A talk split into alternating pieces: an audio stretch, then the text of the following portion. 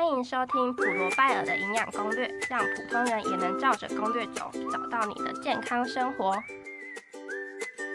大家好，欢迎收听本期节目，我是 Julia。外食族越来越盛行，相信大多数的朋友至少平均每天都会有一餐外食的机会，但常常我们又都会听到吃外食就是会不健康，但真的是这样吗？难道外食的方便跟营养是没办法兼得的吗？我们今天邀请到了营养师轩轩 Doris，和大家分享一下外食的营养攻略。我们欢迎营养师 Doris。Hello，大家好，我是营养师 Doris。在忙碌的现代生活中呢，外食已经成为很多人的主要饮食方式。但像刚刚 Julia 提到的，难道外食的健康跟方便是不能兼得的吗？我觉得是可以的。我们今天不是要告诉大家说不可以吃这个，不可以吃那个，而是想要教大家说，在外食挑选的时候，尽可能的在选项中为自己的健康做一份努力，吃的均衡，吃的营养，吃的健康。那像很多营养门诊啊，他们营养师在喂教的时候都会说，哦，建议你不要吃这个东西哦，或者不要吃那个东西，这样是到底能不能吃啊？哎，就是建议 不要的意思。哦，我们觉得不要吃，但是你回去要吃，我们也还真管不到。而且应该说，用很强硬的态度说什么都不能吃，反而会让大家越来越抗拒来找营养师，因为会被限制东、限制西，很讨厌嘛。所以到后面，我们的说法都会变成说，建议不要吃这个，而是我们可以改多吃什么这样的心态来喂教大家，可能大家都比较皆大欢喜。好，那么回来正题哈，那外食者的他们应该要怎么吃？那怎么样吃才不会被贴上不健康的标签呢？嗯，我觉得会被贴上这种标签，其实是因为外食通常都有一个三高一低的现象，大家可以猜猜看是哪三高哪一低？Julia 要不要帮大家猜一下？哪三高？呃，高血压、高高血脂，然后还有低什么？低低低纤维。好，对，就答案其实就是。就饮食的三高一低呢，其实就是高油、高糖跟高钠，那一低就是低纤维。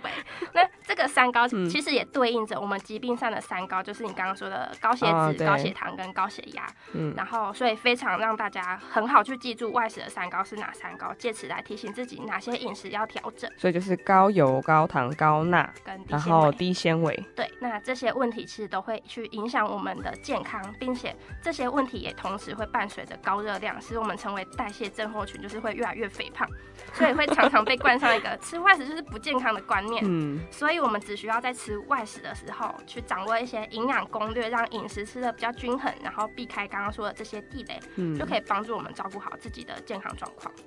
那么你有哪些外食的技巧可以跟我们大家分享吗？首先，我们的挑选就是要先建立在食品安全上啦。嗯，毕竟在健康的食物如果不新鲜吃多，就是会食物中毒啊，送医院。所以首先就是食品安全的部分，像是我们在选餐厅的时候，就是可以多留意餐厅的口碑跟评价，像是先去看那个留言处有没有什么商家使用品质比较不佳或是快坏掉的食材。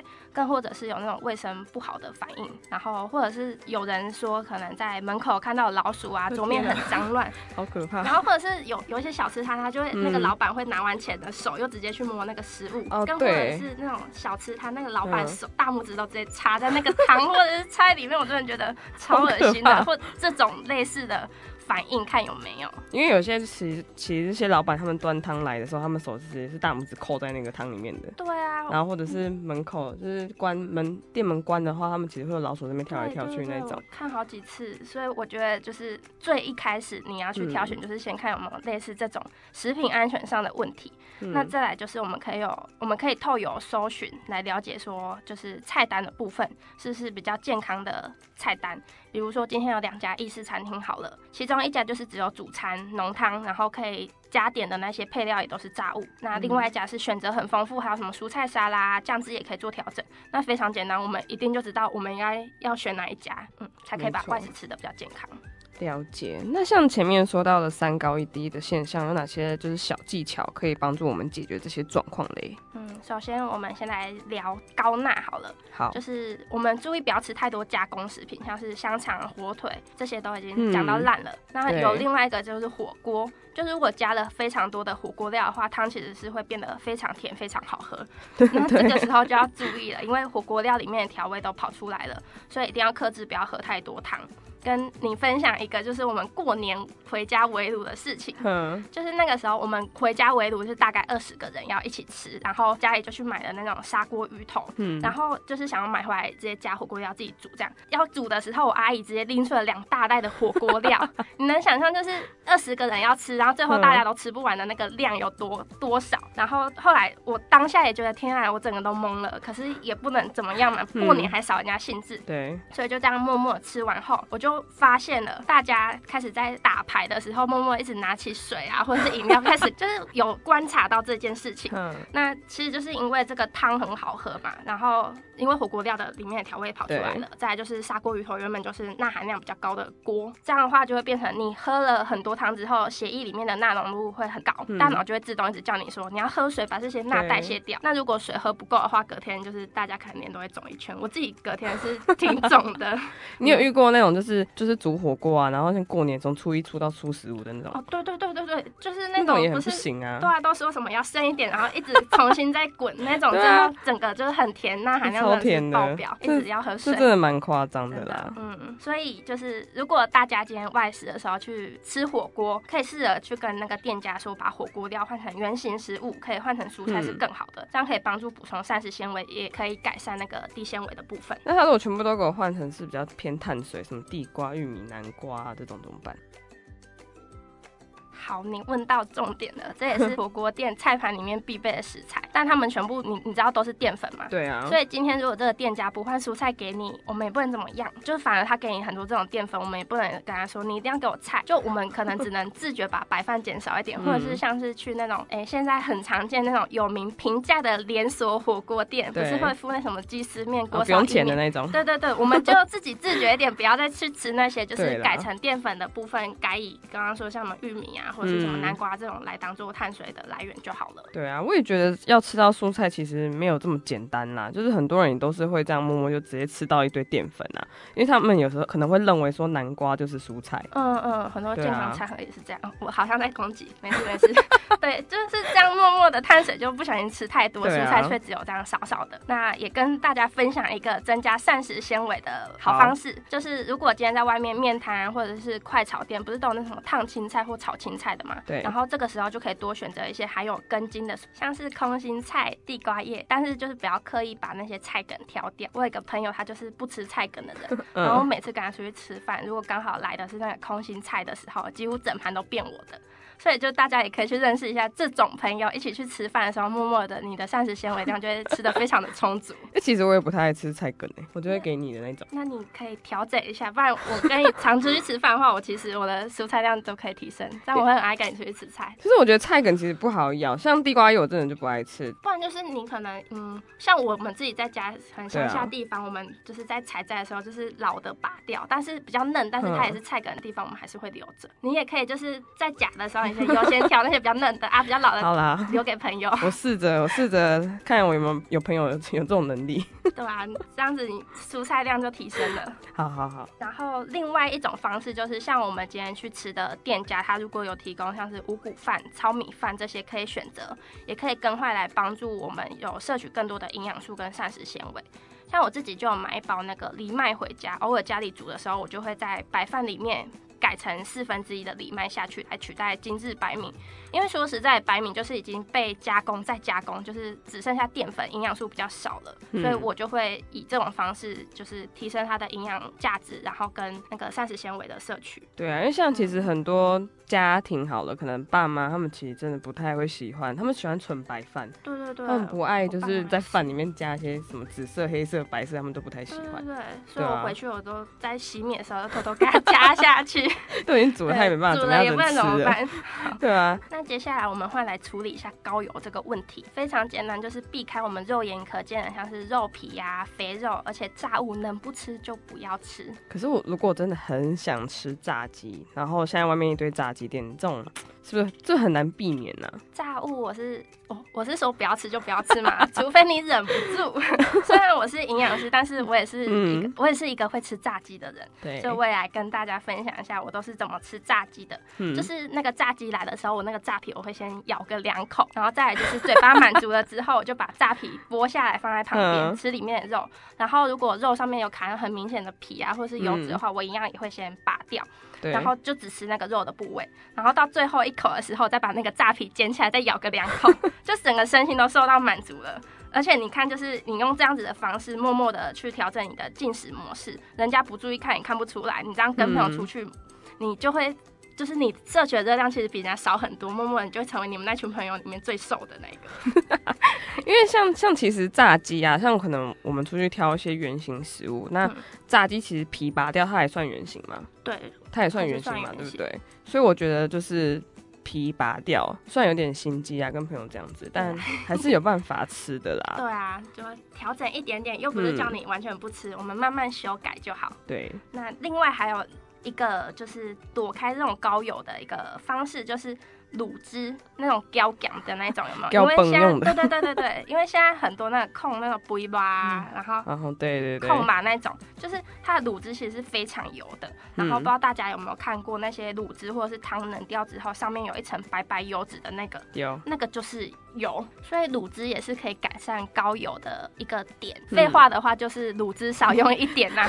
那如果是自己家里煮的话，你就可以把那层白色的油捞掉之后再加热。然后如果是外食买便当的话，也尽量不要把这种有汤汁的主菜或者是配菜直接放在白饭上面，因为白饭它会吸附那个汤汁嘛。对。在吃掉白饭的同时，你就不得不把这些油脂跟热量都一起吃下去。嗯。所以最好的方法就是另外装，因为通常我们在吃的时候也会就是筷子夹起来也会甩一下，让那个多余的酱汁先滴落，避免滴到桌子上。但同时，这个时候也会帮助我们减少很多这种这些酱汁的摄取，就是一个无痛必有的小配包。那这用这两招其实就比较简单，可以避开一些多余的油啊，跟一些热量嘛。嗯。那最后那高糖这个部分的话，通常都会怎么解决呢？高糖的部分，曾经我帮别人做过那种饮食健检的咨询。对。大部分人吃一天吃下，几乎餐餐都是淀粉爆表。所以最主要的就是希望大家可以先学会怎么分辨食物的种类。嗯，例如刚刚前面说到南瓜、地瓜、马铃薯都不是蔬菜，它是淀粉。然后名为三色蔬菜里面的玉米跟绿色豌豆，它也是淀粉。对。再来像是我们去吃甜不辣啊、菜菜桃桂、米血这些也都是淀粉，甚至是我们常吃甜点，它是用面粉做的嘛，它也是一种淀粉，而且就是添加非常多的精制糖。最后像是甜汤里面或者什么豆花的配料，什么红豆、绿豆、珍珠、芋圆，这些都是淀粉的来源。手摇椅也跑不掉，就是像小珍珠、大波霸。啊，荤桂芋泥，这全部都是，所以一天下来淀粉真的都很多，很难躲开。嗯，所以首先就是一定要学会控制淀粉这种有布的糖的量。那除此之外，就是注意完这个部分，我们还有另外一种糖要注意，你知道是哪一种糖吗？米制布的吗？对对对，就是那种精致糖，那个米制会有甜甜的那个米米制的糖，就是精致糖。那我们也一起来认识一下这些精致糖，包括我们常用的二砂、冰糖、蜂蜜，甚至是大家觉得很健康的黑糖，它。都算是精制糖的一种，虽然像是黑糖跟红糖，相较于那个砂糖来说，营养价值也已经比较高了，但它一样就是糖，所以不可以吃太多。那你可以跟我们说说啊，就是为什么吃那么多的糖分会不好吗？首先就是我们热量会摄取太多，热量太多的话就会变成脂肪储存，进而导致肥胖啊，提升一些心血管的疾病。再就是这些精制糖呢，太多的时候，它在体内会结到一些我们的蛋白质啊、脂质上面，就会结合成为一种叫做糖化终末产物 （AGEs），加速皮肤跟血管的老化。听起来超难的，就是比较学术的名词，就真的有这件事情，所以大家要相信。那如果我真的想吃甜食或者是零食啊，这种我要怎么挑选呢？嗯，我们还是有一些比较健康的选择可以当点心啊，像是那些甜点小蛋糕就先不要，对，就先不要。比较健康的选项像是水果啊，可以补充一些植化素跟维生素 C，就是一个很好的食物。嗯，但水果里面一样也含有那个糖在里面，所以不可以过量。每餐水果拳头大，这个是卫生福利部我的餐盘里面教大家均衡饮食的一个口诀，很方便记忆，大家也可以记一下来帮助自己抓各种食物的分量。你说每餐水果拳头大吗？对对对，再来就是别的点心的话，也可以也可以考虑优格或者是优酪乳帮助补充好菌。嗯但是大家一定要记得不要吃有糖的，就是可以挑选无糖的优格，因为像我们每日精制糖的摄取量其实是大概占总热量的十 percent 左右，大概算下来就是四十克左右而已。那如果真的不敢吃无糖的人，也建议可以用自己添加的方式来添加那个糖，比较好控制量。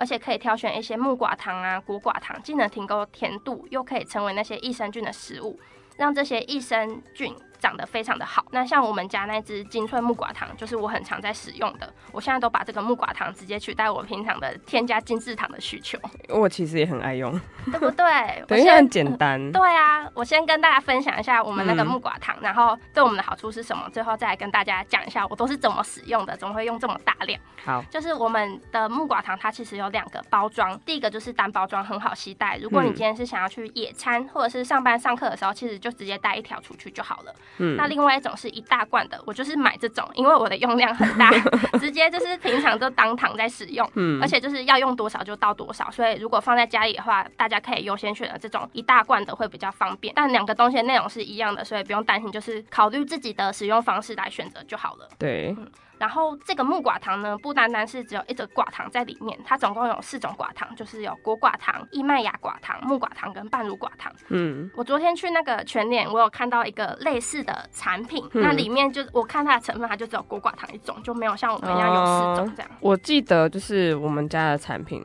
就这支产品，它其实在市市场上好像其实没有很多类似的，对对对好像是我们家比较特有一点。嗯，因为像假如今天去全联看，通常一个很多都有的，嗯就会有很多品牌，对但我就只有找到一个牌子，就是我只有找到一个产品而已。哦，那我看它成分又只有一种，我就觉得我用这种我们家的就是用对了。我们我们赢对了。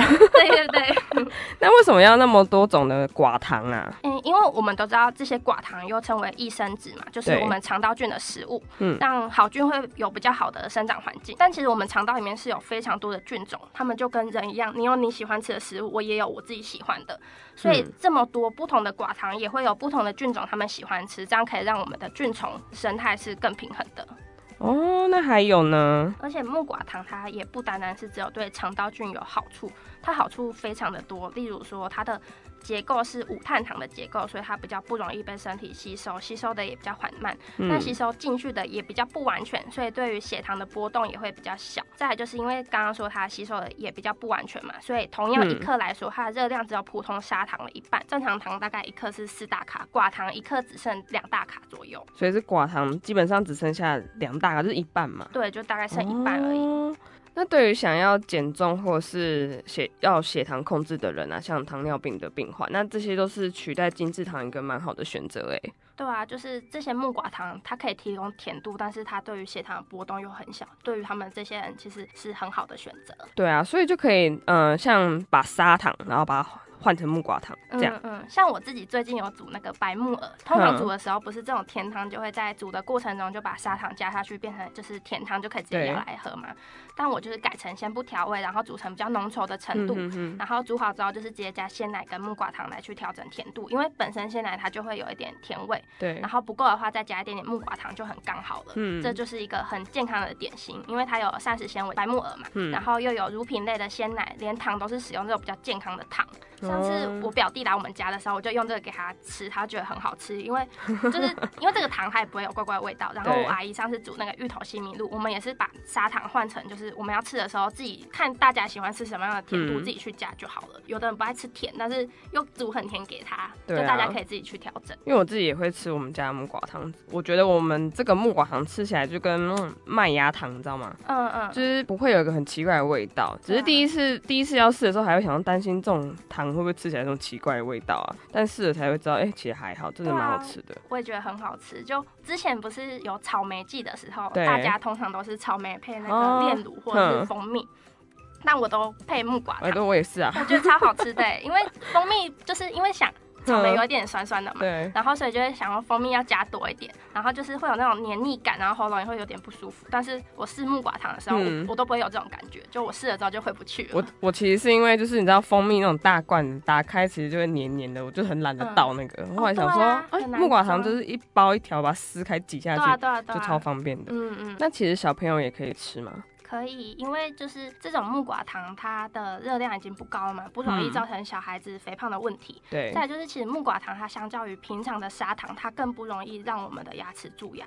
所以今天如果小孩子想要吃甜的东西的时候，家长可以换成这种比较健康的糖，其实对于小孩子的各方面的健康程度也会蛮好的。对，因为像其实很多家长其实蛮在意小朋友吃那个糖果的那种糖分比较高的东西，他们其实都会蛮在意的。嗯嗯。所以其实把它换成木瓜糖，其实也是一个优点呢，我觉得。蛮健康的一个选择。嗯，那还有其他什么使用方式可以推荐给大家吗？那个饮料。就是像我也是没有办法接受喝无糖饮料的人，我可以。就我觉得我今天都已经放任自己 喝饮料了，我还喝无糖，怎么可以呢？我就是要喝那种甜甜疗愈的啊。像我最喜欢喝那个乌龙拿铁，微糖去冰。哦。但饮料店里面添加糖就都是这种精致糖，不管是果糖、黑糖或蔗糖这些的。其实我自己也知道，常喝这种东西不太好。毕竟饮料会被大家说不能常喝，就是因为它糖含量太可怕了，所以不健康嘛。嗯。但是像这种单包装的木瓜糖就很好，方便携带。我后来就会变成说我点无糖的乌龙拿铁，然后自己加这种木瓜糖，然后它下去调味，就是比较健康，而且比较没有那种罪恶感，你知道吗？你降低了你的罪恶感。对啊，对啊，对啊。